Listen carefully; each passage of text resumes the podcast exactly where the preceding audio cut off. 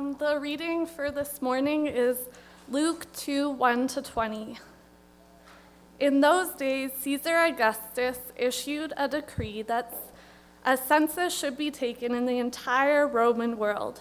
This was the first census that took place while Quirinius was governor of Syria, and everyone went to their own town to register. So Joseph also went up to the town of Nazareth, to Galilee, to Judea, to Bethlehem, the town of David, because he belonged to the house and line of David. He went there to register with Mary, who was pledged to be married to him and was expecting a child. While they were there, the time came for the baby to be born, and she gave birth to her firstborn, a son. She wrapped him in cloths and placed him in a manger because there was no guest room available for them. And there was the shepherds living out in the fields nearby, keeping watch over the flocks at night. An angel of the Lord appeared to them, and the glory of the Lord shone around them, and they were terrified. But the angel of the Lord said to them, Do not be afraid. I bring you good news that will cause great joy for all the people. Today, in the town of David, a Savior has been born to you. He is the Messiah, the Lord. This will be a sign to you. You will find a baby wrapped in cloths and lying in a manger. Suddenly, a great company of heavenly hosts appeared with the angel, praising God and saying, Glory to God in the highest heaven and on earth peace to those on whom he, his favor rests. When the angels had left them and gone into heaven, the shepherds said to one another, Let's go to Bethlehem and see this thing that has happened, which the Lord has told us about. So they hurried off and found Mary and Joseph and the baby who was lying in the manger. When they had seen him, they spread the word concerning what had happened and told them about this child, and all heard and was amazed at what the shepherds said to them. But Mary treasured up all these things and pondered them in her heart. The shepherds returned, glorifying and praising God for all the things they had heard and seen, which were just as they had been told. May the Lord bless the reading of his word.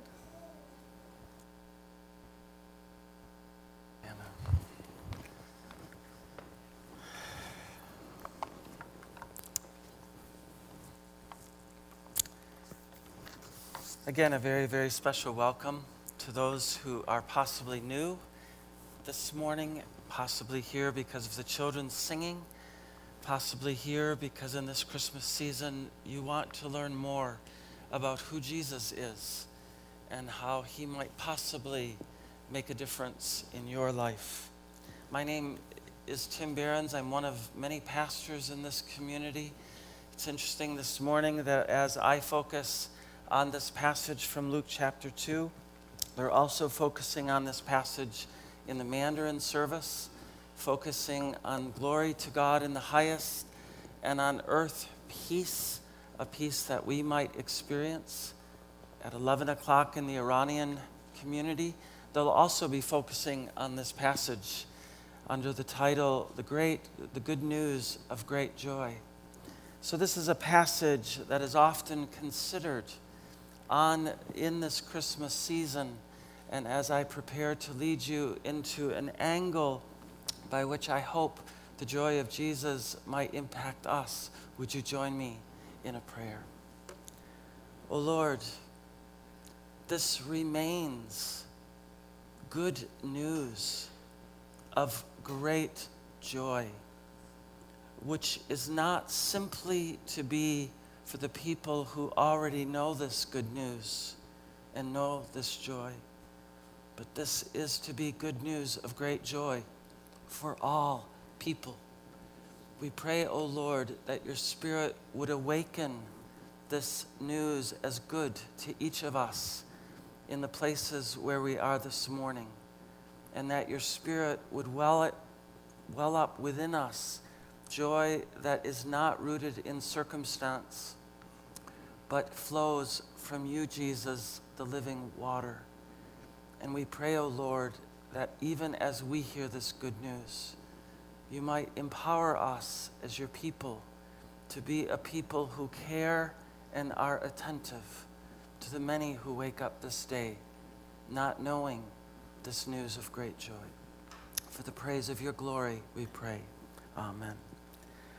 Over the last four weeks, we have looked at God's message about the birth of Jesus announced to his various servants.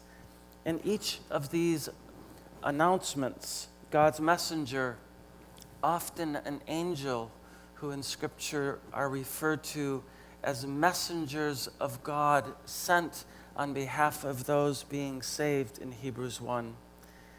The angel has said to his human servants when announcing some good news, Fear not. This journey has been helpful to many of us as the Holy Spirit makes us aware of fears within our own lives that He wants us to bring to Jesus. It's been very helpful to me in my life. You can learn more about this journey by going to our website and listening to one of the messages around this series. This morning, I want to finish this series, as I already mentioned, by looking at a familiar passage to many of you, but from an angle that fills many people with fear. And it's the angle of politics. Specifically, I want from this passage to ponder the politics of the peace of Christ. I'm aware, as I've mentioned, there are many other angles by which we could look at this passage. But my hope is that through this pondering of this passage, it will lead us to respond to Jesus as the angels did as the shepherds did and as Mary did. Pondering. This word expressed about Mary, who pondered and treasured these things in her heart, reveals the quiet actions of a person determined to hold closely to his or her heart and mind what they believe is important for them to engage. The word pondering means holding close and not letting them simply drift away as if they were not meant to be treasured. It was this pondering that Luke hoped the readers of his gospel in Luke and then in Acts would do as he writes this gospel so that people would, quote, know the certainty of the things you have been taught about Jesus, that you will ponder with growing certainty the things that have been taught about Jesus. Mary, the mother of Jesus, pondered the things she heard and saw in her heart and mind, not to cast them aside, but to treasure them so that they might grow in her greater certainty in Jesus, the eternal Son of God, conceived in her by the Holy Spirit. Many of us know this experience of pondering in ways that over this past year have led us to treasure Jesus more. It has been a joy to see a growing number of you who maybe a few years ago had no appetite for Scripture now are treasuring the things that you discover in Scripture as you gather with others around Jesus. For some of us who are new to Jesus, even new to this story this morning, it might be that it's Jesus Himself leading you to want to pause and ponder about who He is and what He is about. I have found such joy in Jesus.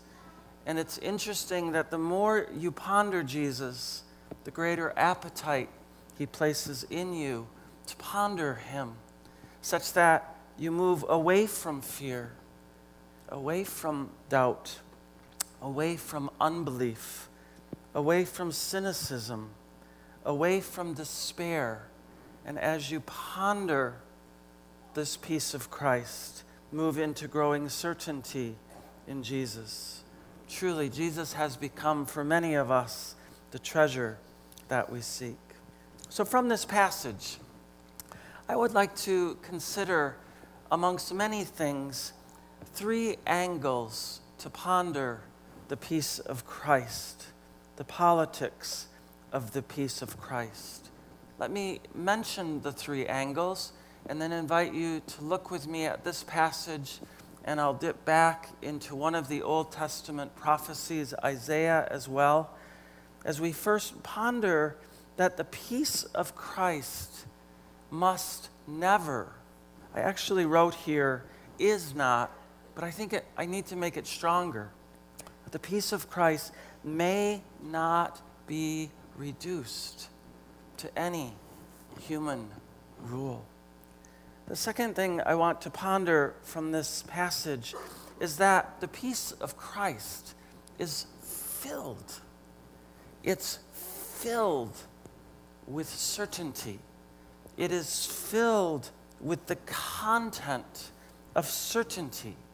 The peace of Christ is not something uncertain, as we will see. And the final angle I want to consider from this passage is that the peace of Christ is truly good news of great joy for all people, which is a direct quote from what this passage says. So let's begin. That the peace of Christ is not to be reduced, must not be reduced to any human rule. As we enter this story, we read that the birth of Jesus happened in the days of Caesar Augustus, who ruled the empire of Rome from 30 BC to 14 AD. Historians explain that Caesar Augustus inaugurated what was called the Pax Romana, or the Roman peace, a time of peace in the Roman Empire. This was a peace of such stability that it made it possible for the citizens to conduct census and to go from place to place because of the peace that prevailed for them to be safe to travel. Many of the people at this time were told to place their hope in the emperor who was seen as a godlike figure, as we see in so many countries of the world yet today. They were told to place their hope in the peace that the emperor promised. Many today fall into the trap of placing their hopes in politicians, in political parties, even in particular nations. The peace of Christ, however, is announced as above human rule. The peace of Christ in this passage clearly is not reduced to any human rule. In fact, the human rule of Caesar Augustus announced in this passage is merely a preface to the truly important news announcing the birth of Christ. And as you go through the Gospel of Luke and into the book of Acts, you see that the announcement of the peace of Christ, the announcement of Christ's birth, culminates at the end of the book of Acts with the announcement of his birth being proclaimed to these Roman rulers by such people as the Apostle Paul.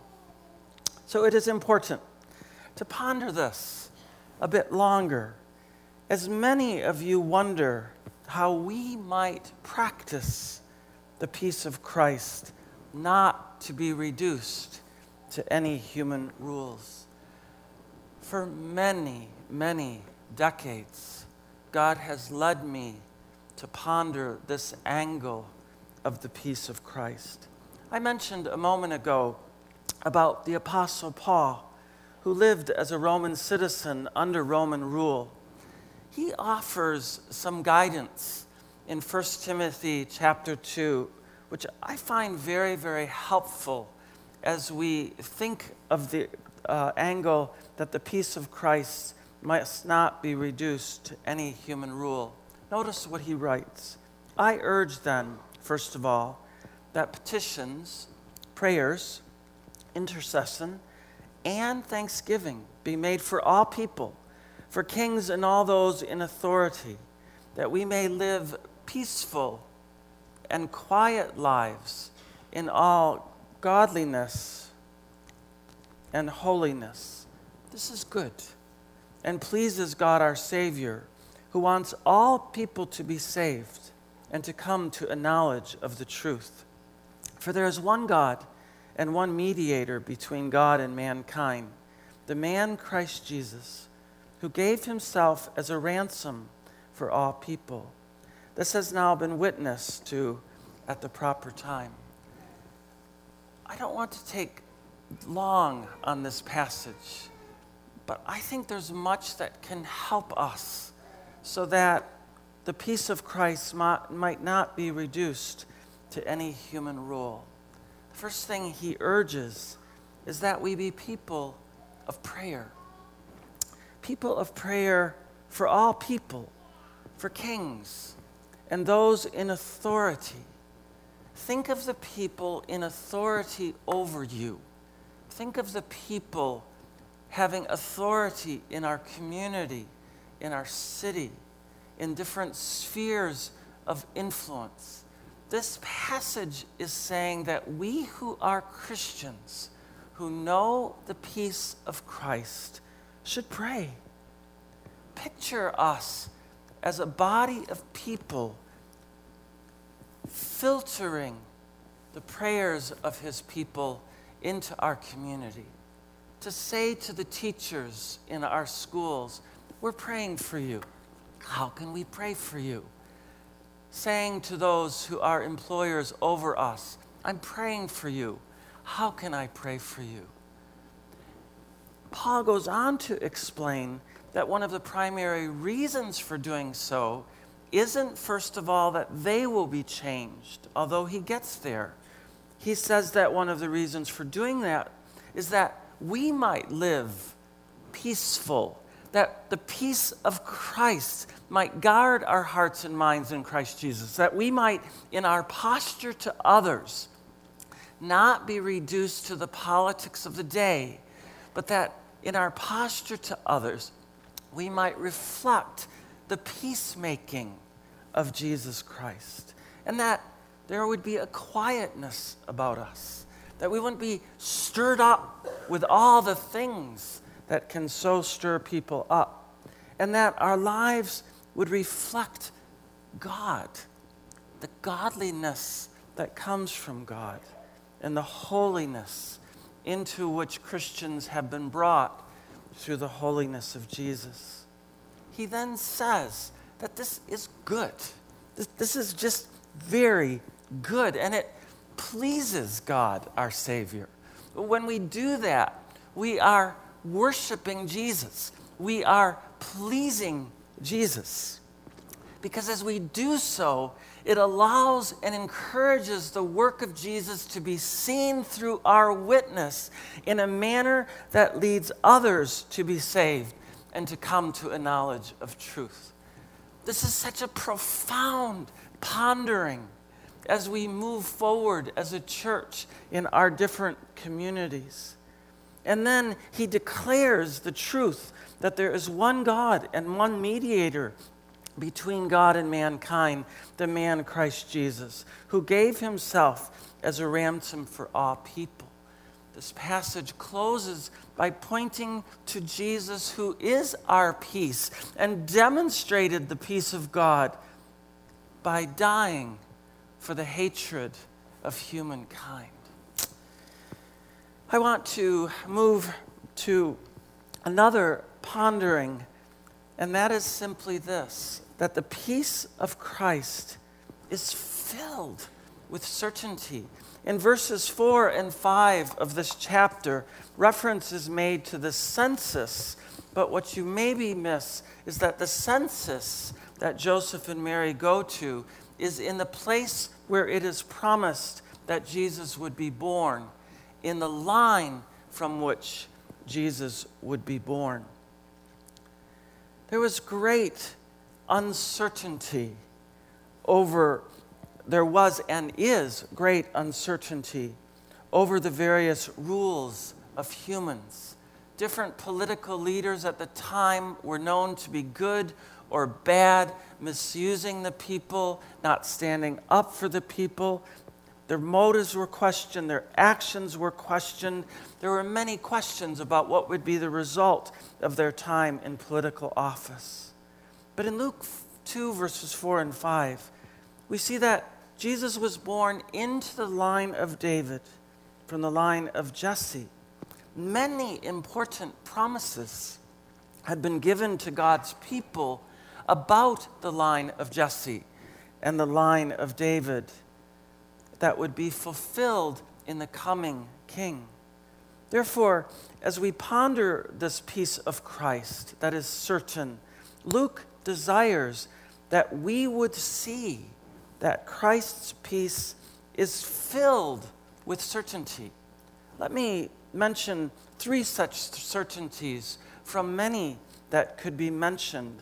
I want to mention the certainty about Christ's eternal rule that Luke wants us to see and makes clear even more as we move into the book of Acts. The certainty of the eternal end that is in Christ, and the certainty that Luke wants us to see ever more clearly as his gospel and the book of Acts unfolds the, the certainty of Christ's one time sacrifice. Let me point, first of all, to a passage that speaks of the certainty of Christ's eternal rule from Isaiah 9, verse 6 and 7, which Pastor Andrew read during our time of prayer. In this passage, written hundreds of years before the birth of Christ, the prophet says these words pointing to Jesus For to us a child is born, to us a son is given, and the government will be on his shoulders, and he will be called Wonderful Counselor, Mighty God, Everlasting Father, Prince of Peace. Of the greatness of his government and peace, notice that phrase, of the greatness of his government and peace, there will be no end. He will reign on David's throne over his kingdom, establishing and upholding it with justice and righteousness from that time on and forever. The zeal of the Lord Almighty will accomplish this. So when I speak that the peace of Christ is filled with certainty, one aspect of that certainty is the certainty that we can know of the eternal reign, the eternal rule of Jesus. We are not living in a world of chaos. We are living in a world ruled by our wonderful counselor, by our mighty God, by our everlasting Father, by the Prince of Peace. The greatness of Christ's rule and the shalom, the peace that he seeks to extend into the world will have no end. And he works to establish and uphold the world with justice and righteousness, not simply in one generation, but forevermore. And while humans can participate in this eternal, certain rule of Christ, the passage makes clear that it's the zeal of the Lord Almighty who will accomplish that. It is important in this Christmas season and at all times that we ponder this certainty about the peace of Christ and the rule of Christ. But there's another certainty that's really helpful for us to ponder, and that's the certainty of the eternal end that is in Christ. Many Christian writers through church history talk about what is to come as more real, not less real. One of the reasons they say it's more real is that it's eternal. It will have no end. God has no beginning and no end, and the eternal life that He offers to those who live in Christ is a life that will have no end. So, as we consider that the peace of Christ is filled with certainty, it's important that we fill our minds and ponder the certainty of the eternal end we have in Christ. Isaiah 11 is one of those passages that helps us to think about the end that is in Christ. Isaiah writes, A shoot will come up from the stump of Jesse, from his roots, a branch will bear fruit. He will not judge by what he sees with his eyes, or decide by what he hears with his ears, but with righteousness he will judge the needy. With justice he will give decisions for the poor on earth. The wolf will lie, live with the lamb, and the leopard will lie down with the goat. The calf and the lion and the yearling together, and a little child will lead them, speaking of Jesus. The cow will feed with the bear, their young will lie down together, and the lion will eat straw like the ox. The infant will play near the cobra's den and the young child will put its hand into the viper's nest. They will neither harm nor destroy on my holy mountain, for the earth will be filled with the knowledge of the Lord as the waters cover the sea. Now, you might hear these words and say, Oh, I only wish. I only wish. But that is the certain eternal end that is in Christ. The end that is in Christ will not be death. The end that is in Christ will be eternal life. And those who belong to Christ will have real, raised bodies, living in a new heavens and new earth there will be real fellowship with God and real fellowship through God with one another. And the picture we get is a picture of a society without hostility, a society where there's a depth of shalom, of peace between people that not only leads to enjoyment, but leads to a rest that so often is missing in our day to day world. So, as we ponder this story, it's important that we ponder that the peace of Christ might not, must not be reduced to human rule or to human goals, but also that we ponder that the peace of Christ is filled with certainty of Christ's eternal rule. It's filled with certainty of the eternal end of Christ's reign. But there's another certainty about the peace of Christ that we may not miss, and that is the certainty of Christ's one time sacrifice on the cross.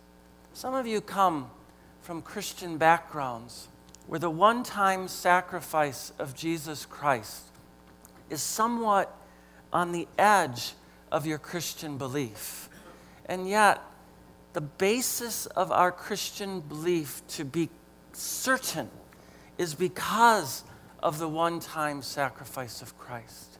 The eternal Son of God, conceived into a Virgin Mary to live a perfect life did so so that he could take upon himself our sins and become the means of our peace with God and the means by which we might develop relationships of peace with peoples and individuals and including ourselves with whom we experience hostility the one time sacrifice of Christ defeated and conquered death.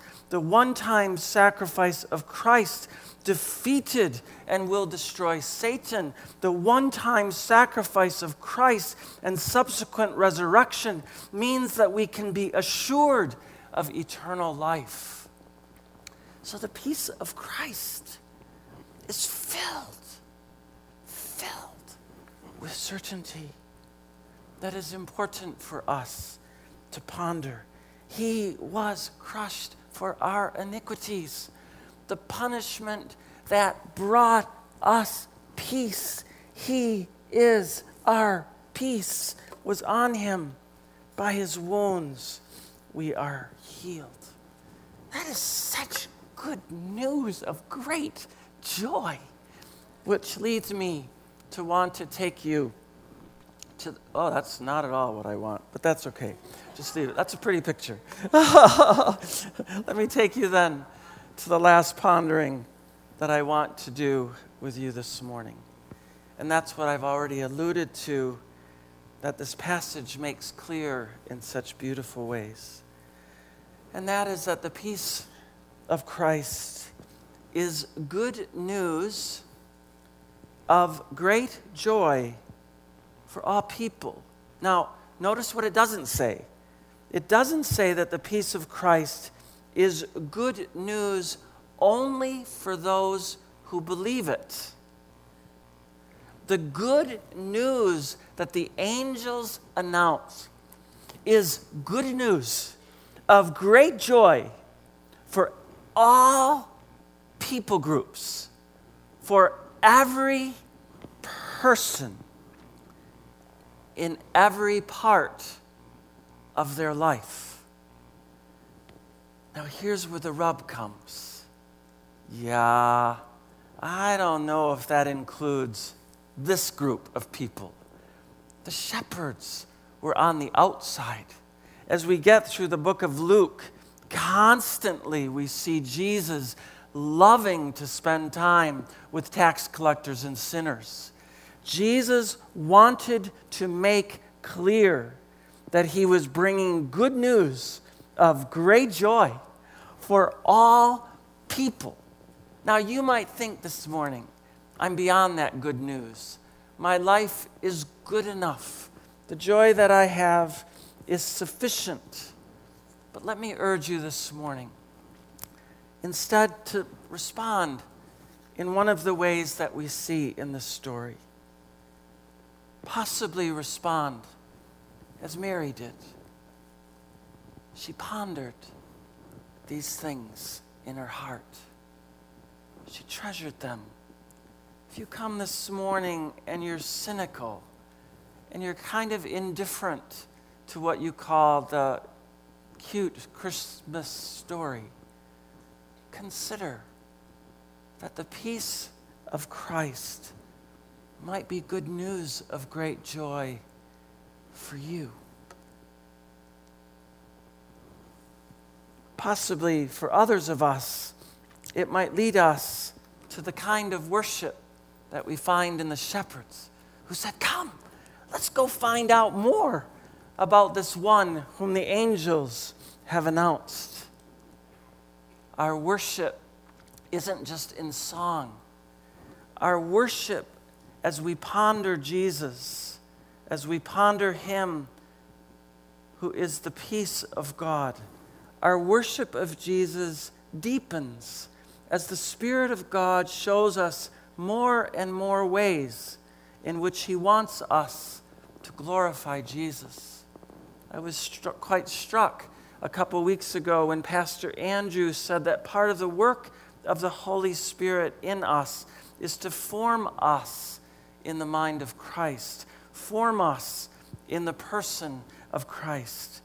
And what we find happening, like the shepherds, is that as we focus on Jesus, the Spirit of God expands our understanding of what it means to live a life that glorifies Jesus. But there's one other response that I hope that the Spirit of God will cause to increase among us in this coming year their witness was joyful. Like the shepherds didn't walk, they ran. And when they saw him who was Christ the King, they began to gossip the gospel, as some people call it. They began to speak of Jesus because he had filled them with joy. I think about that as we go into the mall, as we go into our buildings, as we stand in our elevators, as we go to our classes, as we go to our workplaces.